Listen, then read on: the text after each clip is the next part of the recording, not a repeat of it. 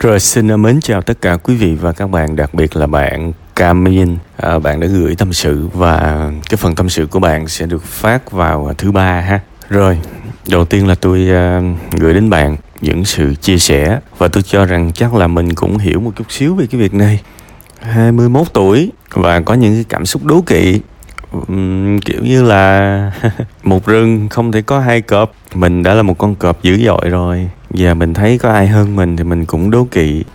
Và mình vui khi mà chơi với những người dưới mình, còn ai đó trên mình thì mình không có happy lắm. Đó là một mặt. Mặt thứ hai, cái ngôn ngữ cái thân của mình, đó là mình làm ơn cho người khác, đúng không? Thực ra cái sự đố kỵ là cái việc mà nó không chỉ xảy ra với người trẻ. Chúng ta phải làm rõ với cái việc này. Bằng chứng là ví dụ các bạn thấy hàng xóm mua cái này thì kế bên lại có xu hướng mua na ná như vậy, đúng không?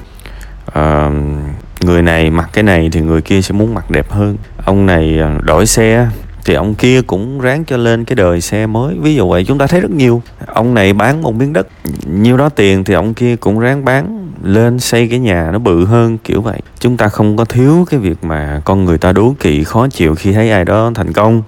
Đó là lý do mà Jordan Peterson, ổng có cái quan điểm là một người nào đó mà tôi tôi nhớ mang máng thôi nha, và có thể tôi tôi tôi suy lại nữa, tại vì có những thứ mà tôi nghe lâu rồi, bây giờ tôi chỉ nhớ mang máng thôi. Jordan Peterson có một lần nói ý đại khái như là khi mà bạn thất bại, bạn đáng thương thì có thể người ta sẽ sẵn sàng giúp bạn, nhưng mà khi mà bạn thành công thì chưa chắc là người ta người ta thật lòng người ta mừng cho bạn đâu, đúng không? Tại vì sao? Khi một ai đó vấp ngã, mất mát thì họ đáng thương và ai cũng có cơ hội thể hiện lòng thương hại. Nhưng mà khi người ta thành công thì nó lại kích thích cái sự ganh tị của của người khác. Thành ra nếu mà tất cả chúng ta mà có một người bạn mà thật lòng mà mừng cho thành công của người khác thì đó lại có thể là hạnh phúc nha. Tuy rằng cái cái suy nghĩ lề lối thông thường là chúng ta luôn muốn ai đó bên cạnh chúng ta những lúc khó khăn, đúng không? Nhưng cũng có một cái lịch dạng đỉnh cao khác của sự quan tâm, của tình tình yêu, tình thương. Đó là nếu bạn thành công và ai đó đơn thuần là mừng cho bạn thì đó cũng là điều tuyệt vời.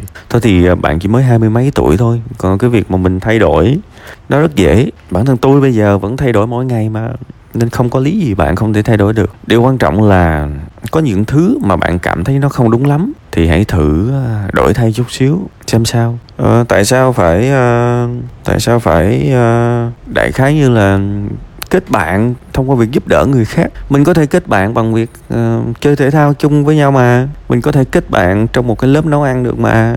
Mình có thể kết bạn vì cùng chia sẻ một sở thích gì đó. Hoặc là mình cũng có thể kết bạn bằng việc nhờ người khác giúp cũng được mà. Cuộc đời này phong phú và đừng cố đưa mình vào một cái khuôn. Ngày xưa mình làm được cái việc từ không có bạn, thông qua việc giúp đỡ người khác mình có bạn. Thì tại sao bây giờ mình không thể nào, nào làm được một cái nó khác hơn, đúng không? Mình vẫn có thể làm được.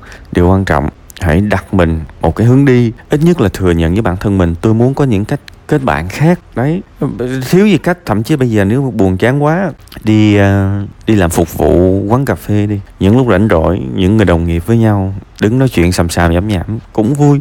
Bạn chẳng cần giúp ai hết, vẫn có thể có bạn. Trời ơi, tình bạn nó phải thiêng liêng đỉnh cao như vậy, chứ không phải là tình bạn là một cái sự mua bán đơn thuần. Ok, bạn cho tôi miếng tình bạn nha, tôi sẽ trả lại bạn bằng một sự giúp đỡ nào đó. Thì bạn đang làm méo mó cái tình bạn và nó không nên như vậy. Nếu mà bạn làm cái này mà riết mà quen á, bạn sẽ trở thành một đối tượng dễ bị lợi dụng. Điều đó không nên tí nào.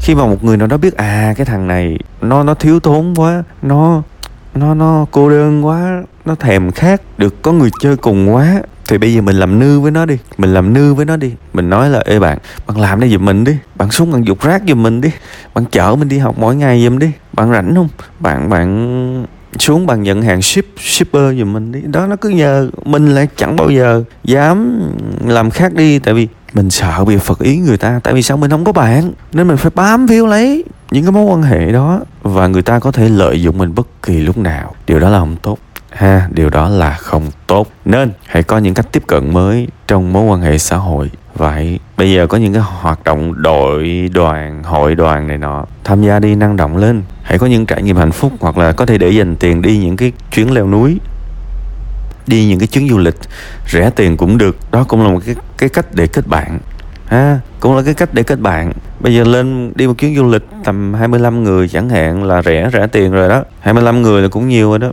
Còn nếu mà đi những cái chuyến du lịch mà bảy tám người nó, nó đắt hơn xíu, nhưng cái xác suất kết bạn nó còn dễ hơn nữa.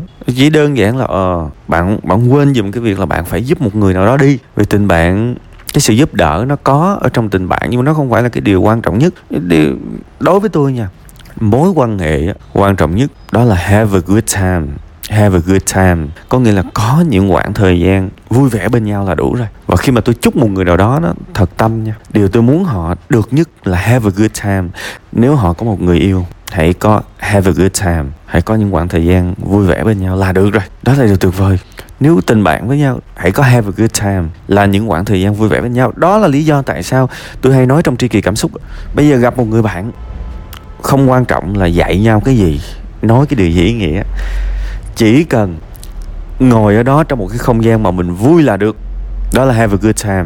Bạn cũng như thế. Tại sao mà phải giúp người khác? Thậm chí đôi khi người ta không cần nữa, bạn chẳng giúp để làm gì. Chỉ cần à ngồi đó nói chuyện với nhau đơn giản, chia sẻ, lắng nghe là đủ, đúng không? Chứ đừng có đừng có xem cuộc tình bạn lúc nào cũng giống như một cái sự đổi chác.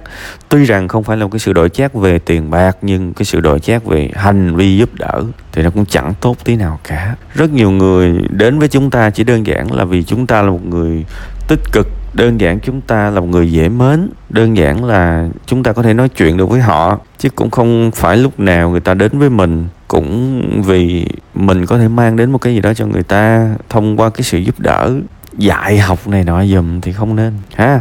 Hãy có một cái tiếp cận khác về tình bạn, vậy tham gia những cái cơ hội có bạn rộng khắp trong cuộc sống này. Nếu mà thích chơi thể thao thì vô mấy cái hội đá banh, tìm người đá banh phủi này nọ đăng ký, xin người ta mà đá. Thích chạy bộ thì xin vô mấy cái hội chạy bộ. Thích cầu lông, bóng chuyền, tennis, vô mấy cái hội. Tôi nói bây giờ nó dễ tìm vô cùng, tại vì mình có Facebook mà. Tại sao dùng Facebook để xem video ngắn, đọc mấy cái bài xàm xí đú? Tại sao không dùng nó để tìm cộng đồng? Tại sao không dùng nó để kiếm một cái gì đó tốt đẹp cho cuộc sống của mình? Thậm chí đôi khi nha, lâu lâu tôi xem mấy clip trên YouTube, có những bạn rất là thông minh. À, ví dụ các bạn đó xem một cái clip uh, quần vợt đi, các bạn sẽ uh, nói là mình cũng thích quần vợt lắm nhưng không có ai đánh đánh chung. Mình ở uh, quận a bê xê gì nè, ai có nhà ý thì thì thì liên hệ mình đánh chung cho vui. Thế là bạn đó để lại số điện thoại, và có vài lần tôi thấy có những cái comment có vài trăm like, thì với cái tỷ lệ vài trăm like ở comment đó, tôi tin là đã có người liên hệ với bạn đó để có thể đánh